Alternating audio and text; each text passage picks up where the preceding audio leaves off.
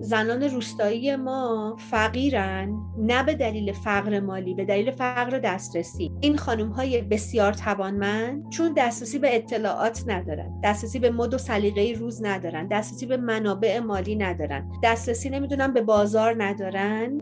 تمام این محدودیت های دسترسی باعث میشه که فقر مالی هم در کنارش اتفاق بیفته. پس اگر ما بتونیم این دسترسی رو فراهم کنیم و اگر کسب و کار در روستا پا بگیره اون موقع اون کسب و کار روستایی که امنیت غذایی رو فراهم می‌کنه می‌تونه بیاد توسعه پیدا کنه می‌تونه بیاد شکلهای قشنگتر پیدا کنه و اون موقع این تسری پیدا می‌کنه. و تو می‌تونی فکر کنی که خب این جامعه میره به یک سمت یک جامعه توانمندتر. و آدمهایی از دل این کسب و کارها در میان که چه اون زنی که تحت پوشش کمیته امداده یا تحت پوشش بهزیستیه خب اینا حال آدما رو خوب می‌کنه.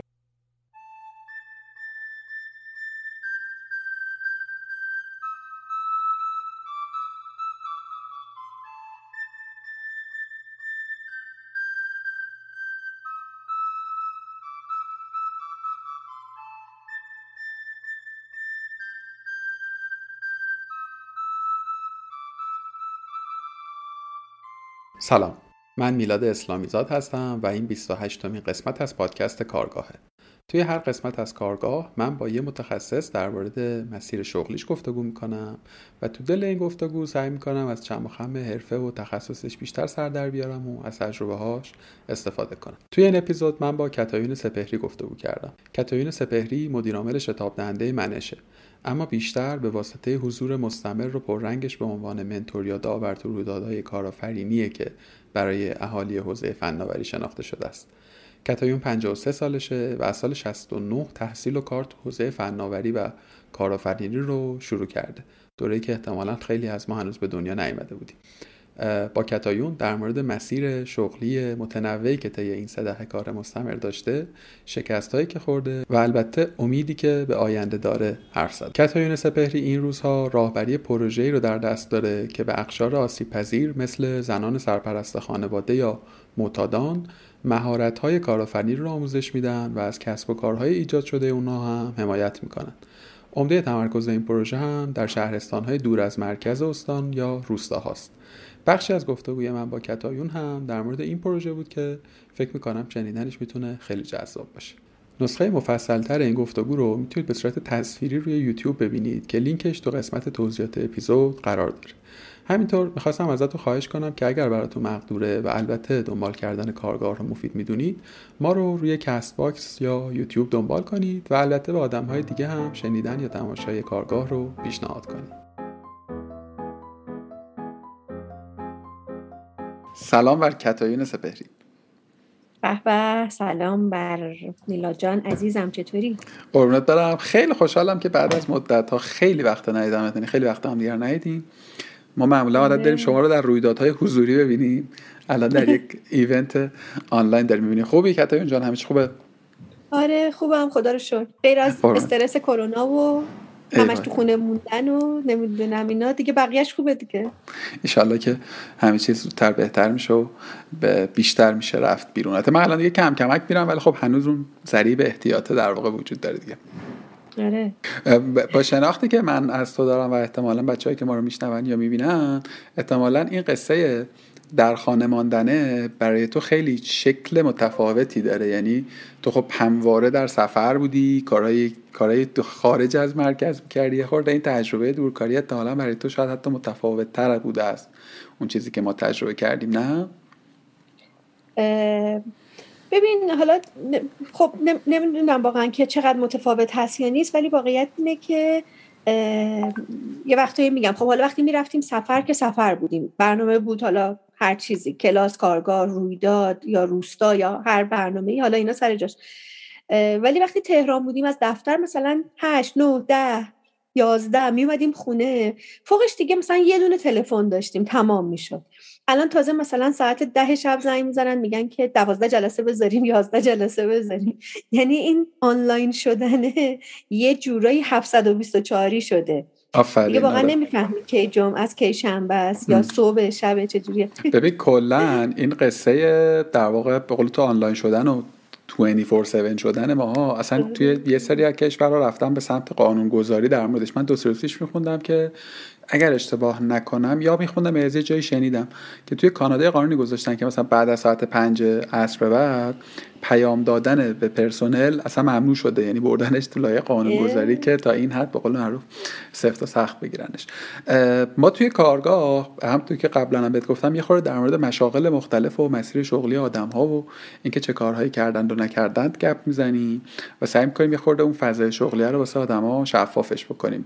هم صورت پادکست منتشر میشه هم ویدیویشو روی یوتیوب منتشر می‌کنیم اینو من هیچ وقت نمیگم یکی دو نفر من گفتن که بگو چون ممکنه آدم یه جاییشو بشنون و خوبه که توصیه بکنیم که کجا ببینند و بشنون. خلاصه ما رو توی Castbox و این ور می‌تونم پیدا بکنم یه خورده به ما بگو که شما که هستی و چه می‌کنی و از کجا آغاز کردی؟ مسیر شغلی و تحصیلی تو هر جوری که فکر می‌کنی که درسته به ما بگو. خیلی خوب. من کدوین سپهری هستم. سه سالمه. خودم هم باور نمی‌کنم ولی نمی‌دونم چجوری شد ولی شد. من وقتی که مدرسه می‌رفتم دوست داشتم که مهندس کامپیوتر بشم. و شدم. ولی بعد از اینکه تموم شد متوجه شدم که یعنی همزمان که ما درسمون تموم شد هم در واقع همزمان بود با اینکه تمام زبانهای برنامه نویسی تغییر کرد. و رفتیم سمت object oriented ها من یا باید تصمیم می گرفتم که برم از اول این زبانهای جدید رو بخونم یا اینکه یه کار دیگه بکنم. خیلی هم اصولا اهل کد زدن نبودم. اون موقع هم که دانشگاه می رفتیم و اینا بیشتر تیمی کار می کردیم و توی تیم مثلا بچه ها کد می زدن من debugging می کردم اینه که دیدم نه خیلی هم حالا کد زدن حوزه علاقه مندیم نیست. بنابراین ترجیح دادم که کارهای دیگه بکنم. دانشجو که بودیم با یکی از همکلاسیام برای یه پروژه‌ای که با هم داشتیم رفتیم دفتر برادر شینا. برادر این دوست من یه شرکت مانتین مشاور داشتن. ما رفتیم برای کار اتوکد. نقشه کشی های سیستم های مثلا نقشه کشیشون و اینا رو بردیم رو اتوکد و اینا کار می‌کردیم. و یکی دو سالی اونجا اون اولین در واقع شغل رسمی بود که من داشتم. ببین دیگه خلاصه سال 69 یک سال که ما اونجا کار کرده بودیم دیگه خودشون فرم پر کردن و دیگه امضاهای ما رو گرفتن و من اولین حق بیمه که برام رد شده در آذر ماه 99 بود و در آذر ماه 1399 69 69 تا 99 بازنشست آره. شدی. نشدم نشدم. منم مثل شما ها همه بیمه هامو پرداخت نکردم. این میگم همزاد پنداری می‌کردم با صحبت آره تو تو که حرف می‌زدین. آره منم اولین بار اونجا بود اگه درست همه رو پرداخت کرده بودم در آذر ماه 99 با سی سال سابقه کار بازنشست می شدم می‌رفتم از خودم میچرخیدم. ولی نه منم منم ندارم. منم فکر کنم شاید مثلا نزدیک 20 سال باشه. حالا اون چیزی که بیمه برام پرداخت شده و اینها. و دیگه خلاصه دو سال اینطور اونجا بودیم. به زمان دانشجوییمون هم بود. بعد که فارغ تحصیل شدم از کامپیوتر دیگه اومدیم و خلاصه یک دو تا شرکت دیگه کار کردم. خیلی کارهای متفاوتی در حوزه کامپیوتر کردم. حالا بیشتر طراحی با کامپیوتر. یه دوره با یکی از دوستان مثلا مشغول این بودیم که رفتیم با یکی از همسایه هامون به من گفتش که من یه دوستم 3D استودیو درس میده. به سن شماها 3D استودیو قد نمیده. مثلا شماها 3D مکس ممکنه شنیده باشینش. اولاش که آمده بود 3D استودیو بود گفتش که من می‌خوام برم یاد بگیرم. میای؟ گفتم آره خب من که به حوزه کاریم و اینا هم می‌خوره خوبه که منم بیام یاد بگیرم. بعد دیگه رفتیم بعد رفتیم پیشش که یاد بگیریم به من گفتش که ببین تو هم زبانت خوبه هم کارت خوبه چون من اتوکد و اینا کار کرده بودم دیگه. بیا چیز کنیم بیا من دارم کتاب اینو ترجمه می‌کنم. بیا نمی‌خواد به من پول بدی. بیا کمک کن توی ترجمه کتاب. منم اینو یادت میدم. خلاصه که ما مشغول کتاب شدیم دیگه. خلاصه یاد نگرفتیم که نگرفتیم دیگه. درگیرش کتابه شدم و بعد کتابه رو نه اینکه ترجمهش بکنم. یعنی مثلا قدم به قدم هی مثال توش گذاشتیم کیس گذاشتیم آموزشیش کردیم. کلی زحمت کشیدیم روش و اینها و و بعد دیگه خلاصه این کتابه دو جلد جلدش رو اون موقع چاپ کردیم. یه دوره هم خلاصه از این جنس کارا شد. من اینجوری که متوجه میشم تو مهندسی خوندی؟ یعنی فرض در مهندسی نرم افزار خوندی در دانشگاه. در دوره که خب اصلا تعریف کامپیوتر شاید سیستم او اس ها هم مثلا هنوز انسی و داس و اینا بوده احتمالا توی اون دوره. البته اولاش که نه. اولاش که اصلا mainframe بود و کارت پانچ بود و آره. ما کد می‌زدیم کارت پانچ می‌کردیم میفرستادیم IBM. یه هفته می‌رفت برمیگشت بعد مثلا یه کارت اشتباه بود دو مرتبه از اول میذاشتی می‌رفت. و وقتی ما, ما تازه اون موقع شروع کرده بود PC ها داشتن میومدن و دیگه ما می‌رفتیم مرکز کامپیوتر اونجا با کامپیوترهایی که تو مرکز کامپیوتر بود مثلا چیز می‌کرد حتی درست میگی. انسی رو من یادمه. یعنی من که مثلا یک و نیم نسل بعد از شما من من متولد 68 ام یعنی اون سالی که شما شروع کردی من پا به عرصه هستی گذاشتم. من اولین برخوردم با کامپیوتر 8 9 سالم بود که یادم روی اولین PC که ما داشتیم اینایی بود که کیس زیر مانیتور بود. از این مانیتور گنده بود کیس زیرش بود اگه اشتباه نکنم. آره، فلاپی هم می‌خورد. کجکی می‌خورد توش و اون موقع اولین سیستم که ما گرفتیم انسی داشت و بعد ویندوز 3 و 1 آمد. یعنی قشنگ این فلوه یادم. من اینجوری می‌فهمم که تو از اون دوره آمدی و بعدم خب به حال به واسطه تبحر در کار با کامپیوتر که خود این یه مهارت بوده کار با کامپیوتر جزء سرسیل ها به سایه جزء مهارت های آدم بوده که درصد خیلی کمی هم از آدم داشتن. دیگه رفتی به سمت سوی دیزاین و توی این فضای مجموعه از کار رو کردی. کی اومدی به سمت فضای کارآفرینی و کسب و کارهای نوپا و امثال هم؟ یعنی این اتفاق چه بازه زمانی بود و چگونه رقم خورد؟ ببین من وقتی که درسم تمام شد توی سال سه چهار جا سه جا. فوق لیسانس شرکت کردم یکیش خب همین رشته کامپیوتر بود توش مصنوعی بود دو تا رشته های دیگه بود ولی هر سه تاشو با رتبه خوب یا خیلی خوب ولی مثلا با یه مثلا اتفاقات بدی قبول نشدم. برای همین اون سال فکر کردم خب من که دیگه دیگه از این رتبه ها بهتر نمیارم پس ولش کن اصلا دیگه نمی‌خوام مثلا برم برای فوق لیسانس بخونم. و شروع کردم کارهای مختلف کردن و اینها. تا یه شب یک دوستی از همکلاسی دانشگاه به من زنگ زد گفتش که کتی باباتینا توی دفترشون یه اتاق خالی دارن. این اتاقشون رو به ما اجاره میدن ما بریم شرکت کامپیوتری بزنیم. بعد دیگه منم همونجور که کوچی دستم بود به بابام گفتم که ددی سامان میگه اون اتاقتون رو اجاره میدین ما بیایم اینجا یه شرکت بزنیم. بعد خلاصه ددی جونم فرمودن که خیلی خوب خودتون دوست نمی‌خواد بکنی نمی‌خواد اجاره بدین. بیاین شرکتتون رو بزنیم چیکار می‌خوایم بکنیم. بعد در فرایندی که ما شروع کنیم بعد یه روز دیگه دو مرتبه زنگ زد سامان گفتش که من یه دوستی دارم خیلی پسر خوبیه. فوق لیسانس الکترونیکه. بعد از خانواده خیلی خوبه اینجوری اونجوری و اینا. کلی تعریف تمجید و تمام معیارهایی که مثلا برای خوب بودن میشه چیز کرد و منم که اصلا مدلم مدل خاله‌بازی networking or not working دقیقا گفتم که آره آره بگو بیاد بگو بیاد و اینا. خلاص اونم اومد و با هم خورده حرف زدیم و دیدیم بله چقدر مثلا بچه خوبیه و کلی با سواده و بعد اون گفت من یه دوست دیگه هم دارم اونم می‌خواد یه کاری رو شروع بکنه. اونم نمی‌دونم مثلا فوق لیسانس مخابرات بود فکر کنم و اینا. گفتیم خب بگو اونم بیاد بگو اونم بیاد. خلاص دیگه چارتایی شروع کردیم و بعد یواش یواش هم هی این دفتر ددیجون رو غصب کردیم. هی شب می‌رفت صبح برمیگشت میومد که مثلا یه قسمت از حالش رو گرفتیم بعد دو قسمت از حالش رو گرفتیم. بعد نمی‌دونم همجوری هی اتاق بغلیش رو داریم می‌گیریم و اینا. و یه مدت طولانی اونجا بودیم ولی دیگه جامون تنگ شد. رفتیم یه دفتر مستقل گرفتیم یه دفتر بزرگتر رو اینا گرفتیم. و این شرکت رو راه انداختیم. اما اتفاقی که افتاد این بود که اون آقا خوبه که خیلی بچه خوبی بود انقدر به مرور و آروم آروم قشنگ اومد چیز کرد. مثلا اولش اومد گفتش که حالا خیلی ماجرای طولانی داره دیگه در سرتون رو درد نیارم ولی مثلا دست چک دست اون نفر چهارممون بود و یه حساب شخصی من و اون نفر چهارم باز کرده بودیم. هنوز شرکت به اسممون نشده بود. یعنی یه بار اومد گفتش که می‌تونیم بریم یه شرکت جدید ثبت کنیم. می‌تونیم اما یه شرکتی از قبل داشتیم. خوشنام خوب کار کرده متوقفه ولی می‌تونیم با اون دو تا دوستی که قبلا بودیم بگیم که مثلا سهامشون رو به شما واگذار کنم ما گفتیم خب بهتر همین کارو بکنیم. رفتیم رفتیم دارایی. اون دوستان اومدن. سهامشون رو دارایی منتقل کردن. مالیات نقل و انتقال سهام رو دادیم. ولی اونجایی که باید می‌رفت ثبت شرکت این دیگه نگه داشته بود نبرده بود. یه مدت گذشت اومد گفتش که می‌دونین چیه؟ من می‌خوام چک بکشم خرید کنم مثلا قطعه میادش و اینا. هر دفعه یکیتون نیستین امضا کنین ما هم گفتیم خب بابا بنده خدا راست میگه دیگه. چند تا رو من امضا کردم چند تا رو اون یکی گذاشتیم پیشش. که هر دفعه هر کدوممون نیستیم از امضا شده هامون بردار.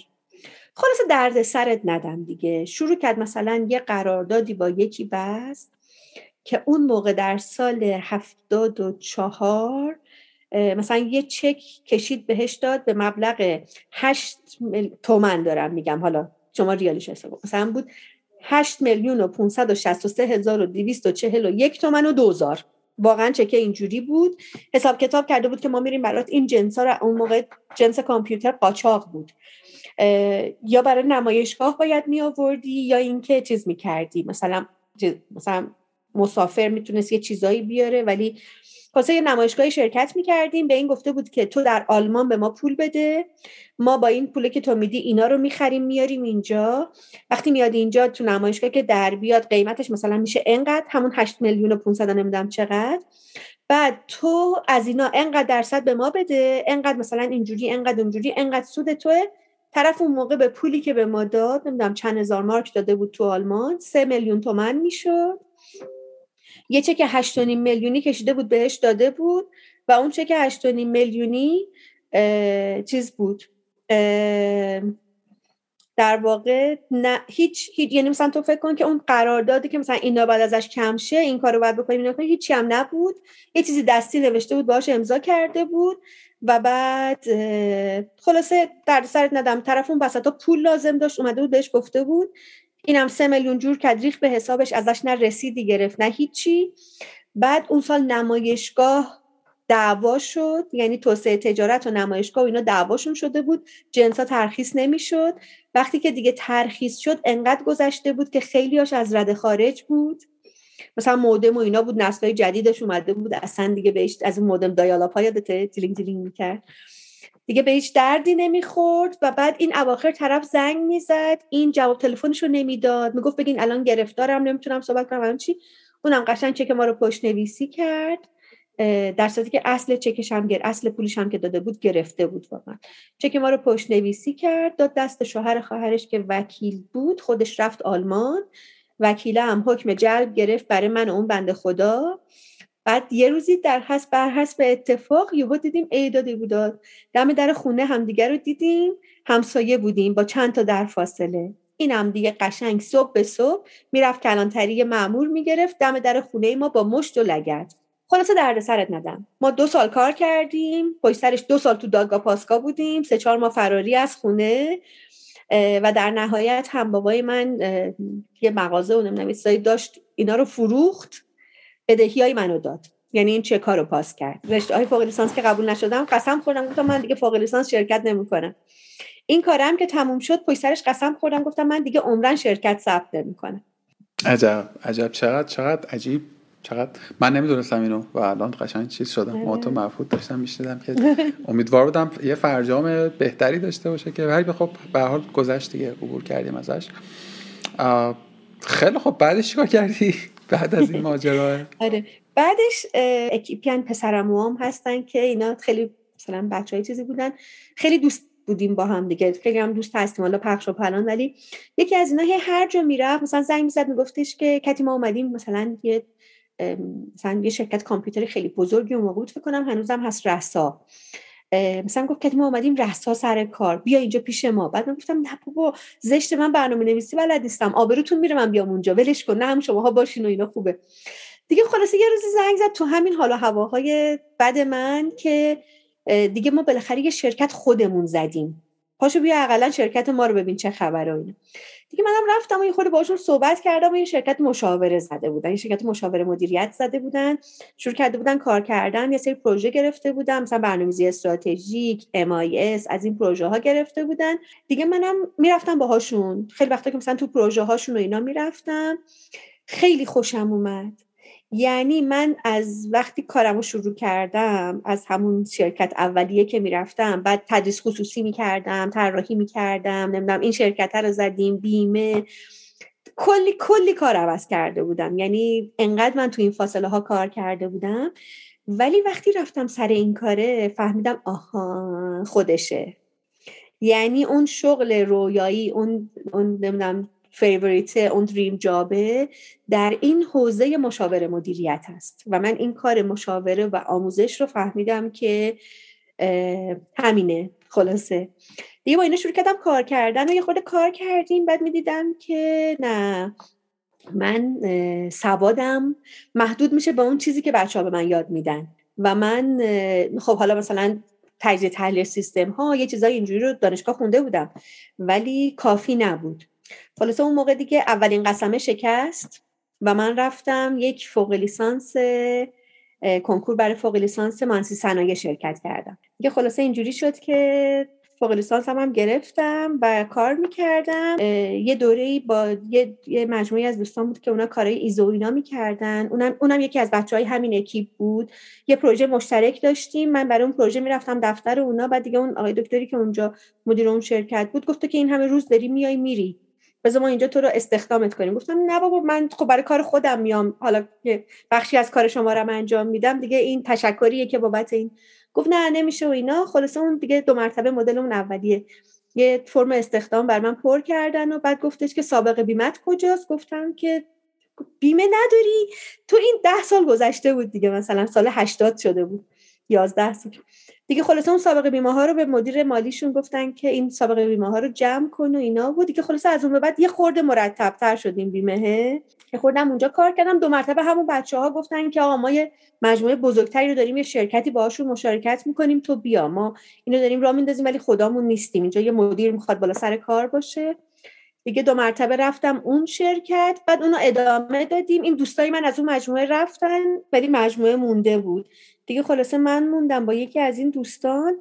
تصمیم گرفتیم که در سال 85 86 بود که یه شرکت دیگه ثبت کنیم. در همین حوزه مشاور مدیریت بود. و خلاصه قسم دوم شکست و من دو مرتبه شرکت ثبت کردم. و حالا یه تو پرانتز بگم دیگه در این شرکت ثبت کردنه نکته جالبش اینجاست که می‌دونی دیگه الان من مدیر یه شتاب دهنده هم و تمام این استارتاپ هامون میرن ثبت می‌کنم من بعد توشون برم یه شرکت ثبت کنم. یعنی که الان خدا گفت ای قسم می‌خوری حالا من می‌دونم با تو. در همون سالها با مفهومی به اسم کارآفرینی آشنا شدم. از طریق خانم صابر توی جلسه ای بودیم. خانم صابر بعد از اون نشستی یه نشستی بود. من خدا رحمت کنه برادر خانم صابر. خدا رو. آره عزیزم. خدای نازنین رو. آره. یه پنلی داشتیم.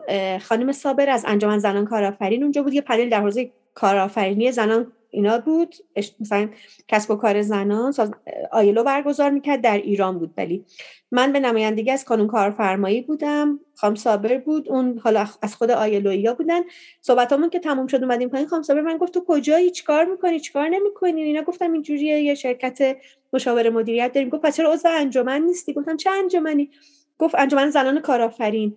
گفتم چی چی هست؟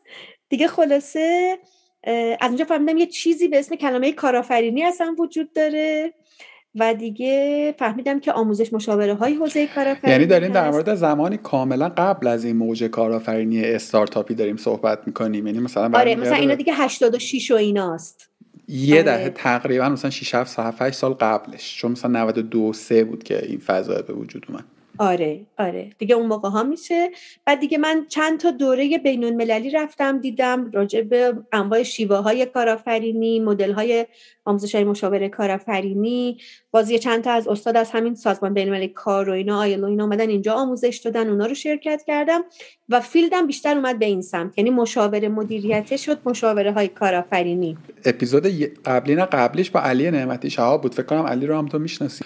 من تو اصلا در گفتگوی با علی نعمتی بود که فهمیدم که در واقع این فضای مشاوره مدیریت توی حوزه فناوری چه عمق و حدود و سغوری داره. اگر که حالا فرصت کردیم گفتگو هم بشنو. یه مطلبی هم من خودم نوشتم چند وقت پیش اتفاقا توی سایت کارگاه در مورد مرحوم حبیب لاجوردی که قبل از انقلاب دهه پنجاه اوایل دهه پنجاه ایشون اولین مرکز پرورش حالا اسمش رو الان دقیقا تو ذهنم نیست که در واقع اون مرکزه که الان شده دانشگاه امام صادق اون مقطع در واقع کار پرورش مدیر و مش... مشاوره مدیریت می‌دادن با همکاری هاروارد که شعبه دانشگاه هاروارد بله.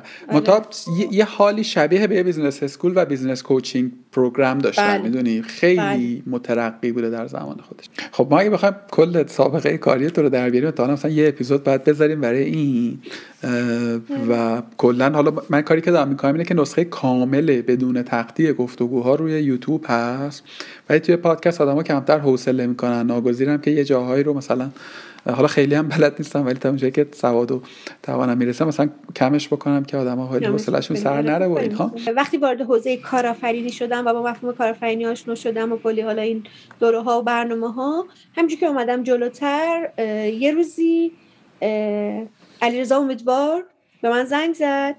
من علیرضا امیدوار رو در واقع از حوزه CSR میشناختم. یکی از معدود کتاب هایی هم که در حوزه مسئولیت اجتماعی شرکت ها هست رو من به قلم آقای امیدوار خوندم. یعنی کلا سه چهار دو سه تا کتاب من می‌شناسم یکیشو به قلم آقای امیدوار دارم که حالشون خوب باشه هر کجا که هستن. خلاصه علیرضا زنگ زد گفتش که یه رویدادی داریم بیا.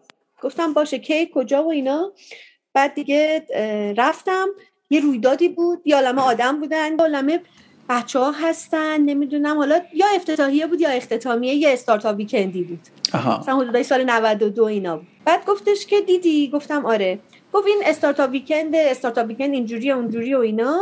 و هم, هم اینجوریه. گفتم خب گفت خیلی خوب. حالا من می‌خوام یه استارتاپ ویکند حوزه بانوان برگزار کنیم. برای اینکه دخترایی که شرکت می‌کنن خیلی کمن. می‌خوایم یه رویداد بذاریم که مثلا 70 75 درصدشون خانوما باشن. دیگه خلاصه انجمن زنان کارآفرین و بنیاد توسعه کارآفرینی زنان جوانان و اینا رو هم آوردیم پای کار رو اولین استارتاپ ویکند بانوان و اولین باری که من چیز بودم مثلا با من داور شرکت کردم چقدر جالب که تو جز با این شناختی که من الان یافتم جز معدود آدمهایی هستی که با یک عقبه عملی در حوزه مدیریت وارد فضای اکوسیستم نوپای استارتاپی در مثلا اوایل دهه 90 شدی توی ایران. من با یه تجربه مشاوره کارآفرینی و آموزش کارآفرینی اومدم.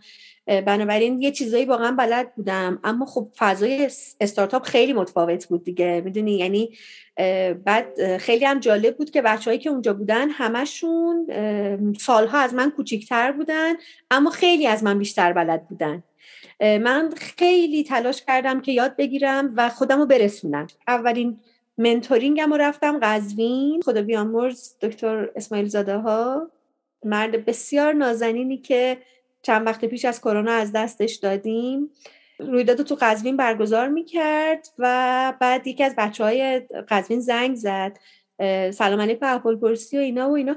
گفت ببخشید یه چیزی می‌خواستم بگم. ما یه استارتاپ ویکند داریم و اینا. گفتم خب گفت می‌خواستم خواهش کنم ببینم شما میاین. گفتم که داوری بیام. گفتم میشه خواهش کنم منتورینگ بیایم گفتم من mentoring سه روز بیام قزوین؟ نه. آره میام میام. یعنی خودم فکر کردم تجربه چیزی من چرا نه حتما میام. دیگه خلاصه اونجا هم اولین تجربه mentoring م بود. من حالا غیر از mentoring ی که برای استارتاپ ها و اینا می‌کنم که شغل نیست.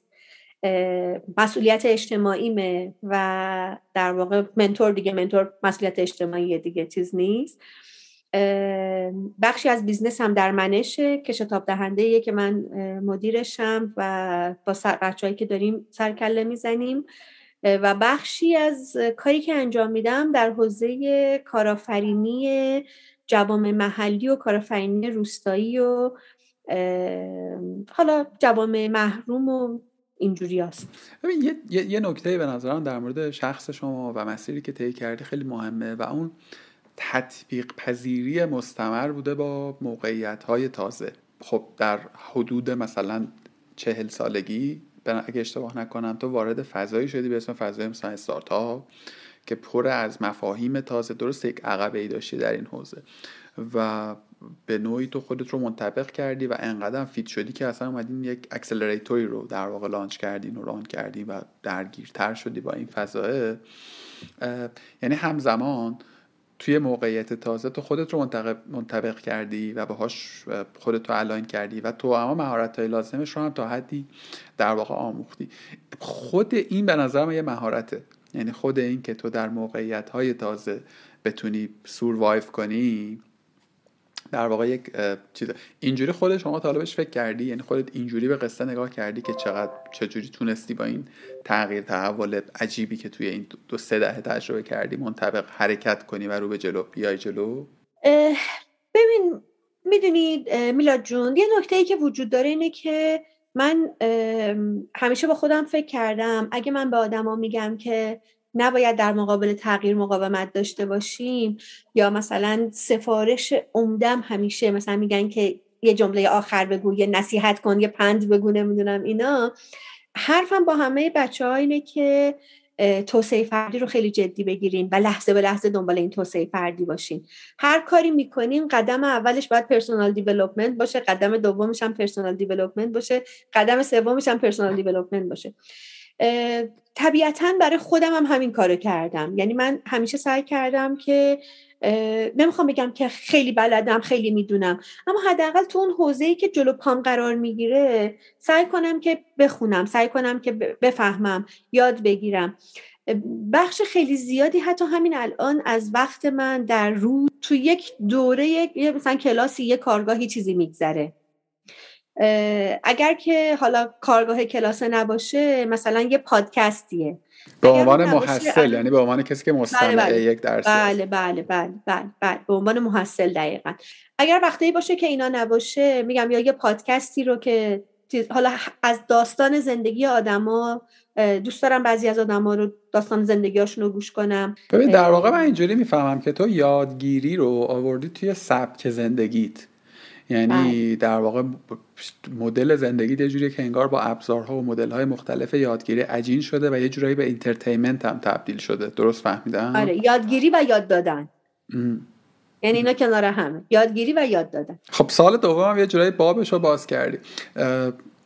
بخش زیادی حداقل اون چیزی که من می‌بینم یعنی اون چیزی که روی social media از خود تو و دوستان مشترکمون می‌بینم بخش زیادی به نظر از زمان تو صرف فعالیت هایی میشه که به شکل مولد بازگردان اقتصادی نداره. خب من اینجوری ترجمهش می‌کنم. یعنی همین mentorship مثلا برای تیم هایی که در یک شهرستانی تازه می‌خوان fund بشن. یا mentoring یه رویدادی در یک شهرستان دوری یا حتی تهران. خب اینا که مشخصا هیچ کدامش monetize ی پشت بندش اتفاق نمیفته یعنی پولی جابجا نمیشه. تو امان راستش رو بخوای خیلی هم من حداقل مدل درآمد غیر مستقیمی رو هم حداقل من نمی‌شناسم. یعنی مثلا اینجوری نیست که چه اگه مثلا یه آدم کم تجربه ای باشه مثلا میگه خب داره network می‌کنه داره personal brand درست می‌کنه می‌دونی ما اتفاقا با نازنین گفتگو کردیم توی سه چهار اپیزود قبلیمون نازنین رحیمی. خب اون business داشته می‌کرده یعنی خود برگزاری رویداده یه business ی بوده و پول در می آورده و خیلی هم به نظرم business بانمکیه. صادقانه بخوام بهت بگم من شخصا برای مسئولیت اجتماعی هم یه سقفی قائلم دیگه. مثلا اینجوری هم که آقا 6 ماه بار حالا. یا یه, کاری می‌کنم که مثلا چه می‌دونم خیلی هم انرژی ازم نگیره. ولی چون من توی دو تا ایونت با تو بودم و دیدم که چقدر انرژی صرف می‌کنی حقیقتا. می‌خوام بگم یه انرژی صرف می‌کنی که هیچ آیدی هیچ نوعی از آیدی حالا بجز اون حس خوب و کمک و اینا رو اوکی ولی نه آیدی اقتصادی داره نه غیر اقتصادی مولد. چگونه تو خودت توجیهش می‌کنی این رو برای خودت؟ می‌دونی یعنی چگونه این, این اتفاق میافته؟ نمی‌دونم. نمی‌تونم به دلیلش رو بگم. نمی‌تونم بگم که من چرا این کارو می‌کنم یا چجوری این کارو می‌کنم. ولی وقتی که می‌خوام بهت بگم اتفاقا مثلا الان من توی شرایطی هستم که توی این چند روزه باید یک کار شخصی انجام می‌دادم و یک کاری برای منش. بعد یه سری فرم پر می‌کردم میفرستادم یه جایی که قرار بوده که اینا رو چهارشنبه بفرستم. البته که یکی دو سال قرار بفرستم. هی رفته هی مثلا چیز شده بعد دو مرتبه از رده خارجش کردن دو مرتبه فرستادن ولی دیگه قرار بوده چهارشنبه بفرستم. و واقعا وقت نمی‌کنم بفرستم. یعنی وقتی که درگیر شده در این مسائل یا تلفنایی که باید جواب بدم یا نمی‌دونم اینا ولی وقتی مثلا به من پیام میده میگه که میشه من با شما صحبت بکنم من تقریبا 97 درصد مواقعش رو نمی‌تونم بگم. نه نمی‌تونم بگم. نه که نمی‌تونم بگم.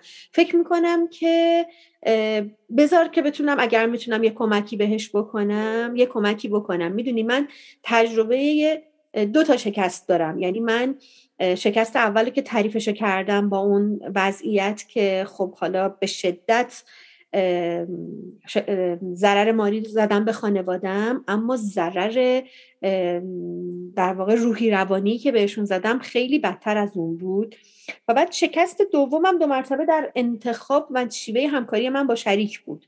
ولی واقعا ما با هم دیگه نمی‌تونستیم کار کنیم. در, در عین حالی که خیلی مکمل بودیم ولی اخلاقامون و رفتارامون به هم نمی‌خورد.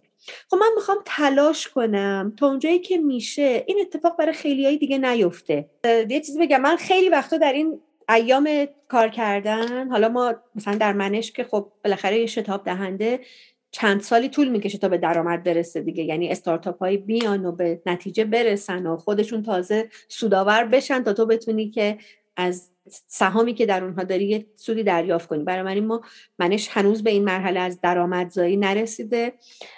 درآمدی که من دارم از کارهای جانبیمه. بعضی وقتا کلاس هاست بعضی وقتا نمی‌دونم مثلا آموزشی می‌ذارم یا کارهای اینجوری می‌کنم. پروژه هایی که داریم بعضی از این مثلا پروژه ها رو در واقع حالا درآمدی براش دارم. ولی باز اون برم همینطوره یعنی اون پروژه های مثلا چه می‌دونم مثلا همین کارآفرینی روستاییمون و اینا هم اونا هم اونجوری نیستش که مثلا حالا اونا پولیه ها ولی نمیدن مثلا پولشو. اینجوریه مثلا یا مثلا سه سال بعد میدن. خیلی وقتا پیش اومده که واقعا بی پول بی پول بودم و رفتم سر وقت بابام. و گفتم که حالا یه پولی به من بده. ولی اینا باعث نشده که مثلا من بیام برای خودم اشتباه ها نمی‌خوام بگم کار خوبی می‌کنم. اینکه من برم بگم به بابام بگم که یه خورده به من فعلا پول بده. حالا من یه وقتی بهت میدم. ببین اگه بخوام خلاصه کنم حرفمو میلا جون در واقع می‌خوام بگم که شاید واقعا اینجوری زندگی کردن هم چیز خوبی نیست. یعنی آدم باید اون حد تعادل رو نگه داره. می‌دونیم ما نسبت به نسل بعدیمون نسبت به نسل جوونمون یه مسئولیتی داریم. حالا این بحث منتورشیپ و اینا که درست حالا میگن کلمه منتور از اساتیر ایرونی بوده ولی واقعیت اینه که فرهنگ این منتورشیپه حالا ما اوستا شاگردی داشتیم نمی‌دونم چی داشتیم چی داشتیم ولی بالاخره این اصطلاحش در این سیلیکون ولی که شکل گرفته در واقع حالا با عنوان paid forward می‌دونی؟ این پیت پیت فوروارده در واقع چیز خوبیه دیگه. یعنی کمک بکنی که خیلی آدما بیراهه نرن. اگر می‌تونی نمی‌دونم مثلا راهی جلو پاشون بذاری و این کارم به عنوان یک مسئولیت اجتماعی آدم انجام بده خیلی خوبه. اما باید بالانسش هم در زندگیت رعایت بکنی. منتها ماجرا اینه دیگه. ما یه مفهومی داریم مهمتر از بالانس به اسم هارمونی. هارمونیه کار خراب می‌کنه. بالانس میگه چیکار کنم که بین کارم زندگیم نمی‌دونم همه اینا یه تعادل وجود داشته باشه. هارمونیه میگه که چیکار کنم که حال دلم خوب باشه. ممکنه تو در end of the day مثلا بگی ای داده بیداد باز این کارم موند. من این کارو باید انجام می‌دادم مثلا برای بیزنسم باید این کارو می‌کردم. اما بعد پیش خودت میگی خب اب نداره دیگه. حالا به یه دو تا جوون بیشتر کمک کردم مثلا. خب اب اون, اون, اون مهمتر بود دیگه. حالا این کارو مثلا فردا انجام میدم. بعد فرداش میشه پس فردا بعد پس فرداش میشه پس اون فردا. این کار همچنان میمونه. من فکر کنم جواب اصلیش همینه دیگه. یعنی تو در نهایت احتمالا لاجیک شما می آگاهه که این, این کار احتمالا خیلی آتیه مثلا واوی نداره. ولی خب یه خوردم حال دل است دیگه. من توی می‌دونم که توی یکی دو سال گذشته به طور مشخص تو تمرکز خیلی بیشتری داشتید روی یه خورده انگار که از فضای استارتاپی نه که مثلا دور شده باشه ولی یه کوچولو فاصله گرفتی و تمرکز بیشتری داری روی مفهومی به اسم کارآفرینی روستایی. درست کلید واژه‌ش مطمئن نیستم درسته یا نه ولی در استانها و شهرستانهای خیلی دورتر از مرکز و دورتر از تهران مجموعه ای از فعالیت ها می‌کنید برای فعال کردن عمدتا هم خانم های روستایی که کسب و کارهای خودش رو داشته باشن و یه خورده توضیح میدی که اصلا چی چه فعالیت دقیقا دارین چی کار می‌کنی؟ آره، این که میگی یه خورده دورتر این یه ماجرایی داشت من یه بار داشتم یه کارگاهی داشتم بعد من کارگاهی داشتم می‌گفتم خلق ایده بود یه چیزی بود توی اینستاگرام گذاشته بودم رو live که این پخشه.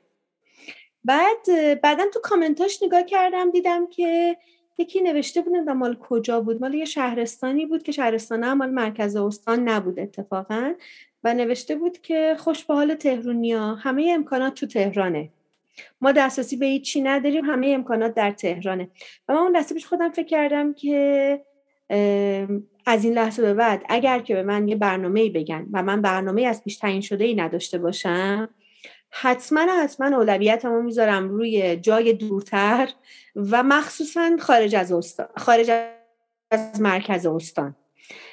و تلاش کردم این کارو بکنم چه در حوزه استارتاپی چه غیر استارتاپی. یکی از دوستان من یه شرکت کارآفرینی داره و ایشون یه سری پروژه می‌گرفت و من تو پروژه هاش حالا هم درس می‌دادم. یه مدلی رو داشتیم که این مدل مدل سازمان بینالمللی کار مال آیلو بود. مدل های آیلو, معمولا اینجوریه که تو خیلی کشورها باید کار کنه. ما با یکی از این مدل ها کار می‌کردیم و بعد من دیدم که مثلا وقتی داریم آموزش میدیم بچه های ما حتی اگر فارغ التحصیل دانشگاهی هستن انگار هنوز آماده نیستن وارد این فضاها بشن. یه دوستی دارم که با هم دیگه خب خیلی کار می‌کنیم و اینا. همینجوری یه دوره اتفاقا با هم داشتیم. داشتم با اون چیز می‌کردیم بهش گفتم که ببین آنا به نظرم که اینا هنوز قبل از اینکه وارد این فضا بشن یه سری آمادگی لازم دارن. دوست من مشاور روانشناسه از روانشناسی اومده تو حوزه کارآفرینی. من گفتش که ببین یه چیزی داریم به اسم مهارت های زندگی. این بچه های ما مهارت زندگی ندارن. مهارت ابراز وجود ریسک پذیری نمی‌دونم قدرت ارتباط موثر اینا رو بلد نیستن. و من گفتم ای خب بیا اینا رو بگیم بهشون. و اینجوری شد که این پکیج مهارت های زندگی رو آوردیم قبل از مهارت های کارآفرینیمون اضافه کرد بعد که خود رفتیم جلوتر من دیدم که خب اون روانشناسی بلده کنترل استرس کنترل خشم بلده من اینا رو بلد نیستم. اینا رو از تو این پکیج حذف کردم. یه چیزایی مثل کار تیمی مدیریت تیم اینا رو آوردم بهش اضافه کردم. اسمش گذاشتم مهارت های زندگی شغلی. یه خورده با اینا کار کردیم رسیدیم به اکوسیستم استارتاپی. با کمال میل پکیج business plan رو انداختم دور پکیج business model رو گذاشتم جاش. و حتی مدل خلق ایده هم از اون مدلایی که قبلا کار می‌کردیم که ببین چی بلدی چی دوست داری تو چه کاری ماهری از اونجا ایده خلق کن. تبدیلش کردیم به ماجرای problem solution بگرد یه مسئله مشکلی رو پیدا کن و یه راهکاری براش بده. باز یه خورده اومدیم جلوتر رسیدیم به مفاهیم مثلا ویژگی های شخصیتی mental model و اینا بعد دیدم اینو چقدر چیزای قشنگیه. آدم هم خودشو می‌شناسه هم هم تیمیاشو می‌شناسه. تازه از اینا مهمتر مثلا می‌فهمیم که بابا مثلا رفتیم سه نفر دور هم جمع شدیم گفتیم که بیایم یه business راه بندازیم. تو بفروش من تولید می‌کنم تو این کارو بکن. خب بعد نمیفروشه. بابا چرا نمیفروشی؟ بعد می‌بینیم که آدم درونگرای شدید گذاشتیم میگیم تو برو بفروش. خب معلومه نمی‌تونه بفروشه. خلاصه اینا رو هم هی آروم آروم به این پکیج اضافه کردم و خلاصه هی چکشکاریش کردیم چکشکاریش کردیم تا اینکه رسیدیم به اینکه خیلی خوب حالا ما داریم میریم یه جاهای آموزش میدیم مثلا با بهزیستی با کمیته امداد. این پکیج خیلی هم به درد بخور شده بود واسه این گروه ها بعد که باشون کار می‌کردیم مثلا می‌رفتم شهرستان می‌دیدم که به فرض رفتم لورستان یه تیمی از این خانمای سرپرست خانوار تحت پوشش بهزیستی آمدن. اول تا آخر من فارسی حرف می‌زنم و او داره به لوری به من میگه که زودتر تعطیل کن گاوم خونه تنهاست می‌خوام برم خونه. بعد حالا من یه کمی لوری می‌فهمم ولی مثلا زبانهای مختلف و یه کوچولو می‌فهمم. بعد دیگه خلاصه بعد اومدم به این همکارم که چیز بود بهش گفتم ببین آقای فرهودی می‌دونی چیه؟ اینا هیچ کدوم فایده نداره. گفت چرا؟ گفتم ما داریم اشتباه می‌کنیم. ما باید این دوره رو تبدیل کنیم به دوره تربیت مربی. مددکار بهزیستی هست مثلا مددجو هست مددکاره داره باهاش کار می‌کنه. زبانشو بلده. هم زبان محلیشو بلده هم زبان آسیبشو بلده. یعنی مثلا ما داشتیم معتادین بازپروری شده. ما داشتیم زنان روستایی ما داشتیم زنان سرپرست خانوار که حالا توانمندتریناشونن. داشتیم بچه هایی که دو جنسیتی هن.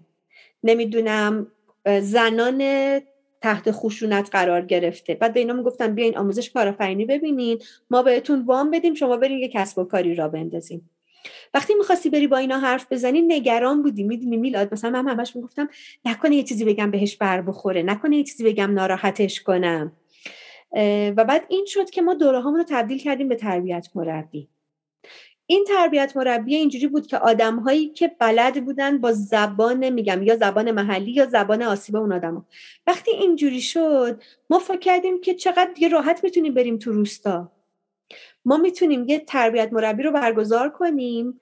از مثلا سطح استان میان تو دوره ما ما بهشون آموزش میدیم. آموزش های منجر به شغل دیگه مثل مثلا مدل کسب و کار تهش business model می‌تونه بره راش بندازه دیگه. و بعد شروع کردیم به کار کردن و فکر کردیم که چقدر می‌تونیم این جامعه این آموزش ها رو توسعه بدیم و بریم تا روستا و با همین مدل ها کار کنیم. به دلیل اینکه آدمهایی می اومدن از شهرهای مختلف در این دوره که خودشون می‌رفتن در منطقه خودشون در روستاهای خودشون با همون زبون با همون فرهنگ حرف می زدن و کمک می‌کردن. و بعد ما می‌رفتیم برای مشاوره. این شد که پروژه های روستاییمون به توسعه پیدا کرد و بعد خیلی جالبه که حالا اگر که ببینی می‌بینی که مثلا در مسجد روستا مربی رفته داره کار می‌کنه با این خانم ها و حالا بیشترش لزوما همه خانم نبودن اما بیشتر پروژه هامون با وزارت جهاد کشاورزی دفتر امور بانوان شد توسعه کارآفرینی روستایی زنان. بعد مثلا خانم ها قشنگ نشستن تو مسجد تو حسینیه اینا کف زمین بوماشون جلوشون پهنه دارن استیکی نوت میچسبونن. و قشنگ میرن. آره. قشنگ میرن. مثلا یه مشکلی رو شناسایی می‌کنن. میان براش یه راه حل میدن. پرابلم سولوشن فیتش می‌کنن. میرن اعتبار سنجیش می‌کنن. نمی‌دونم. بعد میان یک MVP می‌سازن. حالا این MVP گاهی MVP یه نونه گاهی MVP مثلا نمی‌دونم یه سری محصولات مختلفه. ولی قدم به قدم همین جوری اولش هم یه چشم انداز می نویسن خیلی بزرگ فکر کن ولی با قدم های خیلی کوچیک شروع کن. خلاصه عین مدل عین مدل فقط استارتاپ نیست. من اینجوری که فهمیدم در واقع شما آمدید هم یه سری آموزه ها رو از فضای استارتاپی تو گرفتی همون lean startup رو ترجمهش کردید به زبان آدمی که الزاما خیلی technical نیست و احتمالا بله. دانش عمومی پایین تری داره. درست میگم؟ آره. آه. و الان آماری داده ای داری که چقدر مو... تونسته منجر به اثر بشه؟ یعنی چقدر از اینا business شدن؟ چقدرشون سرپا شدن؟ الان چه جوری اوضاع؟ آره. ببین همین یه پروژه رو بهت بگم. همین پروژه توسعه کارآفرینی روستایی زنان رو ما در 18 تا استان انجام دادیم. در هر استانی مثلا به صورت متوسط سی نفر. حالا مثلا سی نفر چل نفر اینا اومدن تو دوره ما و هر کدوم از اینها با یه مثلا چیز 60 درصد اثر بخشی. رفتن هر کدوم خودشون در یک روستا برای حدود 20 نفر اجراش کردن. حالا مثلا بگو 30 تا برن برای 20 تا میشه 600 تا. و انتظارمون اینه که 60 درصدشون کسب و کار شده باشن. یعنی ما این تعداد در این 18 استان مربی داریم. به صورت متوسط 25 تا 30 تا مربی در هر استان 20 تا تا 30 تا مربی در هر استان داریم. و اونها این آمار رو این آموزش ها رو برگزار کردن. جدول دقیقش وجود داره که در این 18 استان چه اتفاقی افتاده. اتفاقا 15 اکتبر روز جهانی زن روستاست که وزارت جهاد کشاورزی همین دفتر امور زنان جشن می‌گیره و هر سال یه تعدادی از خانم هایی که کارافین های برگزیده روستایی هستن میان با لباس های قشنگ محلیشون و اینا اونجا. تقریبا هر سالی که برگزار میشه تا حالا دو سه سال از وقتی که ما پروژه رو شروع کردیم برگزار شده پارسال آنلاین بود ولی چیز بود. از این چهار پنج تایی که به عنوان زنان برگزیده میان دو سه تاشون حتما مال این پروژه ما ما فکر کنم که پیش از کرونا حدود 18 تا 20 هزار شغل ایجاد شده و توسعه پیدا کرده داشتیم. ولی تو کرونا یه درصدشون از بین رفتن. 18 تا 20 هزار تا شغل در واقع از محل همین آموزش هایی که در واقع به زنانه حالا این اخشار میشه گفت آسیب پذیر شما به نوعی در واقع ایجاد شد حالا یه تعدادش از بین رفته و این فلو ادامه داره. یعنی باز دوباره بله. تربیت مدرسان جدید و استان های تازه و بله بله. و ویژن خود این... یعنی اون 18 استان الان دارن آموزش های تکمیلی می‌بینن. آموزش های مثلا مدیریت کسب و کاری مدیریت خرید مدیریت فروش کار با رسانه های فضای مجازی نمی‌دونم زنجیره ارزش آموزش های تکمیلی می‌بینن و ویژن این اتفاق چیه؟ یعنی ویژن این پکیجی که دارین و احتمالا آدم های دیگه هم جستو هستن دیگه توی این زنجیره یعنی تصمیم گیران و مدرسان دیگه. درست میگم؟ بله دیگه این این یه پروژه است که ما تقریبا مثلا حالا بخش عمده طراحی مدلش با منه ولی خب یه بخشی هم آموزش ها رو خودم میدم. ولی بله دیگه ما یه تیمیم اونجا حالا یه 7 8 10 15 نفری vision کلی چیه؟ vision کل این اتفاقه مثلا چون 1405 قراره اتفاقی بیفته. حالا یا یک deadline دیگری یعنی یه vision بزرگتری براش هست یا این یه flow یه که همیشه ادامه پیدا می‌کنه. آره ببین اتفاقی که افتاده اینه که حالا من همش دارم مدل سازی می‌کنم دیگه. هی دارم این مدل رو ارتقاش میدم چیزش می‌کنم و اینا. خیلی هم دوستش دارم و این جزو افتخارات زندگی. من همیشه میگم من اگه در یک جای درستی از دنیا زندگی می‌کردم تا حالا صد تا اوارد کارآفرینی اجتماعی به هم داده بودن هزار جا ازم تقدیر کرده بودن. قدر منو نمی‌دونن واقعا. چیزه. ببین می‌دونی چه اتفاقی داره میفته نسل جدید جنریشن نکست جنریشن این پروژه ما قراره که بیاد روی کسب و کارهای گروهی تمرکز کنه. با این مدل که چیزی که حالا دارم طراحی می‌کنم اینه که هر چندین نفر حالا در یک روستا یا در چند روستا بیان متناسب با اون موضوع اولویتشون. یک کارگاه بزنن که خود اهالی اون روستاها درش سهام دارن. یعنی به جای خامفروشی به جای اینکه بیان مثلا چه می‌دونم مثلا میوه هاشون رو بچینن بفروشن یا میوه هاشون رو خوش کنن یه دونه یه دونه بفروشن بیان کارگاهش بکنن. و بعد ببین خب همه آدما که قرار نیست کارآفرین بشن. روستا هم همینه. تو تو روستا خیلی وقتا میری برای یه کسی آموزش بدی بهت میگه که ببین من اصلا نمی‌خوام. شما بیا اینجا یه کاری را بنداز من برم سر کار. خب؟ خب این طبیعیه دیگه. آدما ده درصد متوسط جامعه کارآفرین میشن. همه که ویژگی های افراد کارآفرین رو ندارن. و اون ویژگی خیلی مهمه. من فکر کردم که الان یه دونه پایلوتش رو هم به یکی از بچه های یکی از روستاهای استان هرمزگان شهر رودان بهش گفتم. یکی از خانومامون اونجا مدیر دو تا از صندوق های اعتبارات خورده یک نهاد مالی که در روستا شکل می‌گیره صندوق اعتبارات خورد روستاییه که یه عده جمع میشن. حالا عمدتا هم مثلا اینایی که پروژه های کارآفرینی زنان بوده خانوم ها هستن. اینا جمع میشن دور هم و چند ماه پسنداز می‌کنن. حالا یه موقع ممکنه مثلا وسع آدم های اون روستا در حد پسنداز مایی پنج تومن ده تومن باشه. یه جایی خورده بعضشون بهتره مثلا مایی پنجاه تومن پسنداز می‌کنن. ولی شیش ماه هفت ماه هشت ماه پسنداز می‌کنن تا بانک پذیر میشن. و بعد وقتی به اون مرحله رسید یک نهاد جداگانه. حالا گاهی دانرها هستن گاهی الان مثلا صندوق کارآفرینی امیده.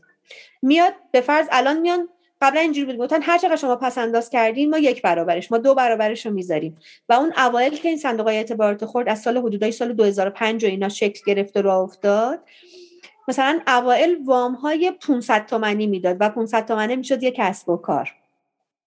الان مثلا شده دو تومن سه تومن پنج تومن و همونم خوبه برای شروع. ولی بس بچه های روستا هم یاد گرفتن. میان دو ستایی با هم دیگه شروع می‌کنن. مثلا یهو 10 تومن 15 تومن می‌گیرن یه کار مشترک اینجوری را میندازن. ولی چیزی که من تو ذهنمه اینه که این این خانم رو بهش گفتم. گفتم یه برآورد بکن. اگه یه کارگاه کوچیک اونجا بزنی رودان محل در واقع مرکبات دیگه. لیموی رودان نمی‌دونم بقیه مرکبات بعد انبه دارن. خورما دارن. یه سری محصول اینجوری که تقریبا چهار فصلشون رو پر می‌کنه. خب بهش گفتم یا برآورد بکن. بعد مثلا حالا میگم انقدر زن روستا توانمنده که باورش نمیشه آدم. بهش گفتم که بیا یه برآوردی بکن. ببین که اگه بخوای اینجا یه کارگاه بزنیم چقدر هزینهش میشه. که حالا ببینیم مثلا دستگاه های سورتینگ بندی خوش خرماشون یه خرمای خاصیه. مال جنوب استان کرمانه به اسم مرداسنگ. شاید خیلی اسمشو نشنیده باشی. یه خرمای ریزیه ولی خیلی خرمای خوشمزه میان از اینا می‌خرن. می‌برن مرز پاکستان یا مرز افغانستان. اونجا بندی درجه یک می‌کنن. از یکی از اون کشورها صادر می‌کنن به روسیه. یعنی خرمای صادراتی درجه یک ولی خب از اینا به قیمت خیلی ارزون. بهش گفتم که بعد پارسالم که کرونا بود مرز بسته بود اینا مونده بود محصولشون رو دستشون. بعدم برده بودن گذاشته بودن یه سردخونه ای سردخونه طرف پر نشده بود. زنگ زده بود که موتور سردخونه خرابه بیاین محصولاتتون رو ببرید یه خلاصه محصولات اینا اینا درگیر سردخونه هم شده بوده. بهش گفتم برو شیما یه برآوردی بکن ببین چقدر میشه یه کارگاه بزنی. هزینه‌هاش حساب کن بیا به من بگو. گفت خب اگه بخوام این کارگاه رو بزنم اینا رو داشته باشه. خب یه کمپرسور کوچولو هم می‌ذارم. سردخونه هم دیگه خودمون داشته باشیم دیگه. گفتم دمت گرم. برو برآورد کن بیا بگو. بعدش گفتم که چیزه. گفتم مثلا مثلا یه میلیارد تومن میشه. این یه میلیارد تومن و بیا سهام یه میلیونی بفروش به مردم. هر کی هر چقدر می‌خواد بیاد سهم بخره. یکی یه میلیون بخره یکی ده میلیون بخره یکی پنجاه میلیون بخره اینا بشه سهام خورد بعد باهاش اون کارگاه رو می‌زنیم ما بقیش رو هم با همین صندوق کارآفرینی امید یا جاهای اینجوری صحبت می‌کنیم وام می‌گیریم روش ولی وام تنفس دار نسل بعدی که دارم روش کار می‌کنم این مدله. میلاد جان یعنی دارم سعی می‌کنم که کسب و کار یه خورده اسکیل بزرگتر بشه همگراتر بشه و تاثیر عمده تری بذاره روی حالا در واقع اقتصاد یک روستا یک بخش یه خورده بزرگتر نه یک خانه بله بله. یعنی آدم های اون روستا سهامدارهای یک کسب و کاری بشن حتی اگه خودشون توش کار نمی‌کنن. به عنوان کارمند یا سهامدار مثلا درگیر. ولی یه سوالی من در حین گفتگو توضیحات تو برام پیش اومد. خب این کاره باز دوباره مثل همون mentorship خیلی حتی زمان می‌بره احتمالا. به شکل خیلی شفاف بخوام ازت بپرسم خب این دیگه business دیگه یعنی یه بر قصه دولت احتمالا داره درست میگم؟ یعنی دولت داره به نوعی support می‌کنه و lead می‌کنه این اتفاقا دیگه درست فهمیدم؟ این همه درگیری تو آیا توجیه اقتصادی داره باز؟ یعنی آورده اقتصادی جذابی داره؟ جذاب یعنی چی؟ نه. اگه به لحاظ حجم پولی جذاب برای آره. مثلا 20 میلیون آره. داشته آره. ببین خب این مدل سازی کار کردن رو مدل و اینا که نه. ولی مثلا تو فکر کن که من به عنوان یه مشاور یا به عنوان یه مدرس میرم برای یه دوره مثلا حالا پیش از کرونا دیگه حالا الان بعد از مثلا روزی یه میلیون تومن بابت دوره هایی که دارم میرم می‌گیرم. خب؟ اونم مثلا با کلی فاصله نمی‌دونم اینا. یعنی اگه بخوای حساب بکنی من ممکن بود مثلا همون دوره رو بتونم روزی یه میلیون هم فکر کنم نبود البته. اونم تازه با کلی چیز که من مثلا مربی ارشد دورم بقیه اونایی که بودن همین قدم نمی‌گرفتن برای اینکه واقعا پول پروژه انقدر نیستش اصلا که چیز باشه. و ببین خب تو در واقع پس توجیه اقتصادی نداره دیگه. یعنی شفاف بخوایم بگیم می‌خوام اینجوری خورده چیز کنم. به من میگم که تو الان اگر که بری توی این سمینار یه وبینار برگزار کنی خب مثلا همین حدود بلکه هم بیشتر یه درآمدی داری دیگه.